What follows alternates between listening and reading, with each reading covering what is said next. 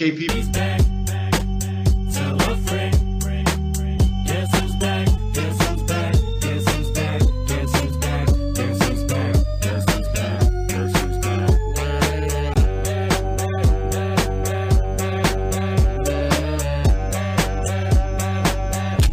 So if you haven't heard, uh, Kristaps Porzingis KP is officially back. You better tell your friends. Welcome to the Just a Boy podcast. I'm your host Joey Montoya, and as always, I am in fact just a boy. But before we dive into the importance of the return of Kristaps Porzingis, there's some other news across the league that you may or may not have heard.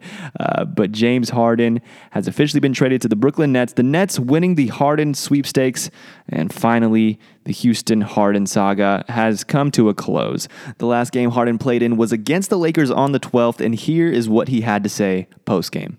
We're just not good enough. Um, you know, we just we don't we don't uh, obviously chemistry, talent wise, just everything, and it was clear. Um, like I said, these last few games, I love this city. Um, I literally, you know, have done everything that I can. Um, you know, I mean, this situation is, is, is, crazy. You know, it's something that uh, I don't think can be fixed. So, um, yeah, thanks. So, a pretty clear farewell right here from James Harden. And I'm sure that he knew a deal was nearing. At this point, I mean, we already knew a deal was imminent, but at this point, we were essentially waiting for the report to be made where James Harden was traded.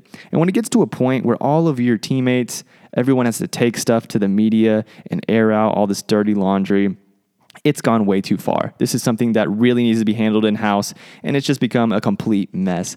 They asked DeMarcus Cousins about Harden's comments regarding the team uh, essentially just not being good enough.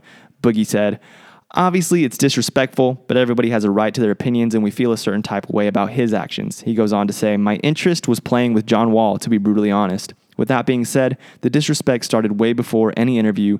The approach to training camp, showing up the way he did, the antics off the court, I mean, the disrespect started way before.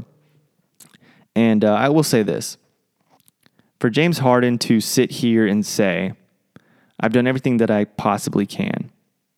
As a Rockets fan, I would feel some type of way, but really, you have to understand that James Harden didn't finish his sentence here. What he meant to say is, I've done everything I possibly can to get traded. Because James Harden not only was the most toxic player as possible, but he decided to be the most toxic person that he possibly could. He wanted out so bad that he didn't care uh, who was going to be at expense here, and, and, it was his teammates. Boogie said uh, he can feel however he wants with the organization, but the other 14 guys in the locker room have done nothing to him. For us to be on the receiving end of some of the disrespectful comments and the antics, it's completely unfair to us. And that's that's facts. Boogie is speaking facts right here because uh, James Harden wanted out so bad he didn't care who it was going to hurt. He was going to do everything he possibly could to get traded. Uh, showing up late to training camp, which is not only disrespectful to your teammates, but also to your brand new coach, Coach Silas, who you never gave a chance to. You didn't even allow him to even be a coach yet because when you did play, you gave lackluster efforts that was detrimental to the team. You weren't just uh, ineffective and, and not being used, you were completely detrimental to the success of the team, hurting the entire team. And then you show up unconditioned. We all saw the video. We saw uh, the pregame meal that James Harden had coming into this season. And uh, it's just things that go beyond not being a leader. It's one thing if James Harden came into this and said, "This is not my team anymore. I want to be traded, and I'm not going to be take on a leadership role," which would still be a clown move. Um, but for you to not only do that, but to take it a step further and say, I'm going to do everything I possibly could to drive this team into the ground so that they have absolutely no choice but to trade me away before the ship sinks completely. It's just a mess. And John Wall said it come on, man, you want to jump off the cliff off of nine games? There's a lot of basketball still to be played. And he didn't specifically say that these comments were about James Harden, but I mean, we can all use our context clues. We don't have to be Sherlock Holmes to figure that one out. But when he was asked directly about James Harden's comments, he said, no comment. But we all know how James Harden is. So let's move on from that and talk about the trade itself. Now, this trade involved four teams, uh, not only Brooklyn and Houston, but also the Pacers and the Cavs. At first, I thought it was a three team trade, and then the Rockets made an additional transaction with the Pacers. But I think at the end of the day, it was a four team transaction. Now, the Rockets get a huge haul. They get Victor Oladipo, uh, Dante Exum, Kurucs, three Brooklyn first rounders, a Milwaukee first rounder, and four Brooklyn first round swaps. The Nets James Harden. The Indiana Pacers get Caris LeVert in a second rounder, and the Cavs walk out of this with Jarrett Allen and Taurean Prince. Now, my initial reaction, uh, I'm looking at the sneaky sneakiness of the Cleveland Cavaliers here. They quietly uh, give up Exum and that Milwaukee first round pick, which, by the way, is not going to be a, a, a, high pick because the Milwaukee Bucks have Giannis. Uh, but they give up Exum and that pick for Jarrett Allen and Taurean Prince. That is a steal. I mean, Jarrett Allen is a highly sought after young center. Uh, we've seen the success that he's already had in this league, and Taurean Prince is a formidable player himself. And to get that for Exum and, and a Milwaukee first, that is incredible. But now I'm curious if a guy like Andre Drummond is on the move because the Cavs have Drummond, Jarrett Allen, and JaVale McGee. They could just run out a huge lineup and throw Drummond at the point. No, I'm kidding. Uh, as a Mavs fan, I've heard potential interest uh, from fans on Twitter of Andre Drummond, but for me, last I checked, all he did is rebound and yes, we do need rebounding, but I would like a little more versatility from a guy who's getting paid max money. I believe his contract is a max contract. And if we're going to pay a guy like that and we're going to have to trade for him, I would need a little bit more versatility. Maybe I'm wrong. Maybe he added stuff to his game, but last I checked, all he did was rebound. From the Pacers side of things, another massive W to get Caris LeVert for a guy in Victor Oladipo, who before the season, his value was kind of declining. I mean, after that injury and having a small sample size from that, he was having a pretty solid season so far up to this point, but he'd already made it clear that he wanted to leave, and in free agency, he was going to leave at the end of his contract. So to turn him into Caris LeVert in a second round pick is massive. Now, I don't know why Houston did this. I don't know if they had to in order to make this deal work. But Caris LeVert is a steal. And who knows? Victor Oladipo, he was an all NBA player, he was a defensive team guy. Maybe he uh, gets back to that form and him next to John Wall ends up working out perfectly. Uh, but Caris LeVert is just a guy who um, he was my pick for sixth man of the year over in Brooklyn. And then, uh, of course, they lose Spencer Dinwiddie and Caris enters a starting role. But nevertheless, what I'm trying to say here is that the Pacers got a massive W in this trade. And the same thing with the Cavs looking to possibly trade Drummond. I'm curious if Indiana now looks to trade Miles Turner. I feel like they've been trying to get rid of Turner and Oladipo. Um, so maybe Miles Turner is next in the near future. And also, the Houston Rockets are apparently still looking to move PJ Tucker. Uh, so maybe another deal happens there as well. But overall, I think that there's a lot of winners from this trade. And from Brooklyn's side of things, uh, I know a lot of people are saying, well, James Harden and Durant will work, but what about Kyrie? We don't know what's going on there. Uh, well, that's exactly the point is we don't know what's going on with Kyrie Irving. We only know what the media tells us and they control the narrative and they already have this narrative of Kyrie being this bad guy, this cancer and we just we just don't know. So I'm hoping the best for Kyrie. I'm hoping nothing serious is going on and that he's just excited to get back on the floor. Big Kyrie fan, and I think he's just completely misunderstood. And there's there's this idea that there's a lot of mouths to feed, which I get. I get that. These are three guys who dribble the ball a lot and play a lot of ISO ball. But Kevin Durant, we've already seen him be able to share the rock. And hey, his head coach, Steve Nash, he was the player development coach over in Golden State. So he's uh, been a part of uh, having to run a team that has a lot of guys that need to get their own. So really, Brooklyn just put all their eggs in one basket. They're hoping that this pans out and they can keep Durant to stay past his contract and that uh, they end up getting a title out of this. And I don't know, maybe it won't work. I have no clue, but I do know that when you have superstars, you win. When you have three guys who uh, two of which have already won MVPs. I think Kyrie can get to an MVP level. When you have three top 15 players on one roster, you're going to be successful. And I don't know if they put it together this year and they're able to uh, really contend for a title. But I think that they're going to be super, super dangerous. You can say that their defense is going to be terrible, but when you have that much offensive firepower, it really, really doesn't matter, honestly. when you have Kevin Durant, James Harden, and Kyrie Irving, it's not going to matter because they're going to put up 150 points a game.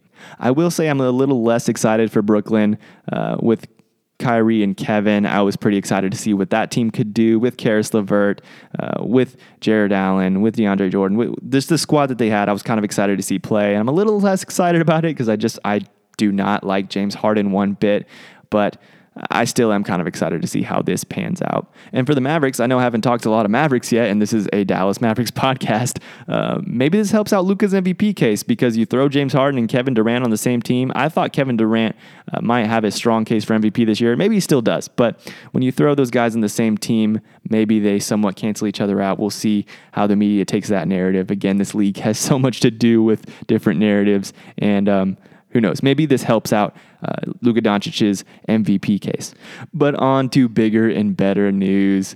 Uh, I know that it, it, could be distracting that one of the biggest blockbuster trades uh, of the recent history just went down, but don't let that distract you. That the fact that Kristaps Porzingis has made his return. We'll talk about a little bit of the game, but more so just the importance that Kristaps brings to this team. Uh, we did find out that Dwight Powell was the other one to test positive, and I thought that there were four positives. And, and, Brad Townsend reported that it was not any of the guys in Denver, but maybe one of those guys did test positive. I don't know. But Dwight Powell was out for this game. Kristaps was back, and, and I was wrong. I didn't think that by Wednesday, the Charlotte game, that we were going to be able to play basketball. Um, and I just had a misunderstanding of why we weren't playing Monday. I think what happened is that with a positive test, they had to do contact tracing, and there just wasn't enough time to figure out who had been in contact prior to the Monday game against New Orleans. So I think they conducted the contact tracing, and uh, we were good to go. We had 13 available players for this game against Charlotte, and basketball was back. I, I, probably just overreacted a little bit and was just thinking, you know, we're never going to see the Mavs play basketball again. But Thankfully, we did play against the Charlotte Hornets, pulling out a win. Uh, as we should with the return of Kristaps. You got to get a win for him. Uh, Luka opens up the game with a catch and shoot three, and then KP follows suit with his signature deep top of the key three pointer. It's really good to see both of those guys getting going, especially Luka from beyond the arc. That's been a huge topic. As you know, if you've been here on my podcast, I've, I've talked about Luka's three point ability a ton. He finishes the game five for nine from three, which I am very, very happy with and finish the game with 34 points, 13 rebounds, and nine assists, one assist away from that triple double. We see Porzingis looking pretty comfortable himself. He hit a couple of corner threes, and he stayed aggressive. And I think Kristaps staying aggressive and um, being being fearless out there is just going to be really, really big in him finding his rhythm. He finished himself uh, with 16 points, four rebounds, and a couple of blocks. So Kristaps, man, just just stay aggressive out there. Obviously, a lot of people have a question mark of will he be able to stay healthy? Um, I don't think that his injuries were anywhere related. They were different legs, first of all, um, and uh, for us to sit here and say that he just can't stay healthy is just a little bit lazy. Because I mean, it's just a couple of injuries here, and if anything, the Mavs have just been extra, extra cautious because we don't want anything to be serious and progress into something that would uh, hurt his career as a whole we know how important he is to this team. Uh, Coach Carlisle knows, Mark Cuban knows, that the whole training staff knows that Chris Kristaps is essential in the success of this team in the long term in our championship aspirations. And um, I think they took their time with this injury and really probably took way more time than they even really needed to. But they wanted to make sure that Kristaps was 150% ready to go before he went out there and played meaningful basketball games. And I really, really respect that. I was really excited to see Willie Cauley Stein starting next to Kristaps, continuing to remain in that starter role. Obviously, with Dwight Powell and Maxi out, who else are you going to start at center? Um, but nonetheless, I was happy to see him out there, and he just continues to improve. And um, the work that he's been putting in in the gym has really shown here on the court. And um, I'm so so excited to see him continue to progress and find his way on this team. Because I mean, like I said, he's still trying to figure out the system, his fit, and I think as time continues to go on, he's just going to be more and more valuable for our team. We see Luka continue to give strong defensive efforts, and it's really great to see that he's adding that aspect to his game, especially when you have that big frame. Might as well use it for something. but I'll compare this to a locker room cancer because that's been a little bit of a theme today. Um, if Luka's doing this, the leader of your team is, playing strong, strong defense, the rest of the team is going to see it and it's going to trickle down just like a locker room cancer. It, it goes from 1 to 15, and uh, hopefully these guys buy into this defensive identity that we're trying to take on. Charlotte starters in this game uh, did relatively well scoring the ball, uh, each of them in double digit figures. Scary Terry leading the way with them with 18 points. there was a fun moment where uh, Luka had it on the break, and uh, Nate Hinton and Wes Iwundu were disappointed that Luka didn't dunk the ball in the open court. You could hear them uh, reacting in disappointment, and Luka just smiles. Um, but overall, just a, a, pretty fun game to have Kristaps back. It's good to see him back out there, and, and good for team morale to start getting on track to, to where we want to be. And, and, having Kristaps out there is huge uh, to uh, get our sights set on a championship. Because when you add a seven foot three guy, oh my, there's just one play in the game. I'll, I'll talk about it. But the seven foot three guy with the ability to shoot those long, deep threes from the logo, but also to be able to put on the floor and play face up ball, it's just so valuable. And, and I just thought about this play in the game where uh, he gave a little pump fake, a couple dribbles, step back. You got to respect that he can drive to the rim and slam it from way out. When you're seven foot three and you have that long reach, you could dunk the ball from pretty far out. And um, they had to respect his ability to drive to the rim, and it gave him an open step back three. And uh, really, really great to see Kristaps out there and, and scoring pretty well. Uh, obviously, he didn't get heavy minutes. And it is his first game back, and I said the Mavs are taking it very, very cautiously. But man, overall, I'm so happy to have Kristaps Porzingis back and seeing him get into an offensive flow there. So it is so, so tremendous that Kristaps Porzingis is back playing basketball. But at the end of the day, we need our guys. We need our Denver boys to come back. We need Maxi and Dwight in order to really start piecing this thing together. So hopefully those Denver boys are done with quarantine sooner rather than later. I doubt they'll be done by this Milwaukee game on Friday because I think it's 10 to 14 days and, and it won't have been 10 days. It'll be eight days at that point. But uh, hopefully they recover quickly and this quarantine period doesn't last too long so that we can really start putting this team together. And, and the restrictions that were uh, added on to these players um, obviously, I talked about last time there were meetings on what they were going to do with health and safety protocols. Basically, these players can't do anything. They are so restricted, but hopefully, these additional restrictions help mitigate uh, the introduction of the virus within teams and, and the spread of it as well. And um, uh, it's just it's just so tough. It, it, we see that the bubble works, and we obviously can't ask these guys to be in a bubble for nine months but it's so difficult to try to play this season outside of a bubble setting. But like I said, hopefully a quick and speedy recovery for these COVID boys. Next game this Friday against the Milwaukee Bucks, a huge one. We got to go out and get this one. Uh, once again, this has been the Just a Boy podcast. I'm your host, Joey Montoya, and as always, I am in fact just a boy. Go Mavs and God bless.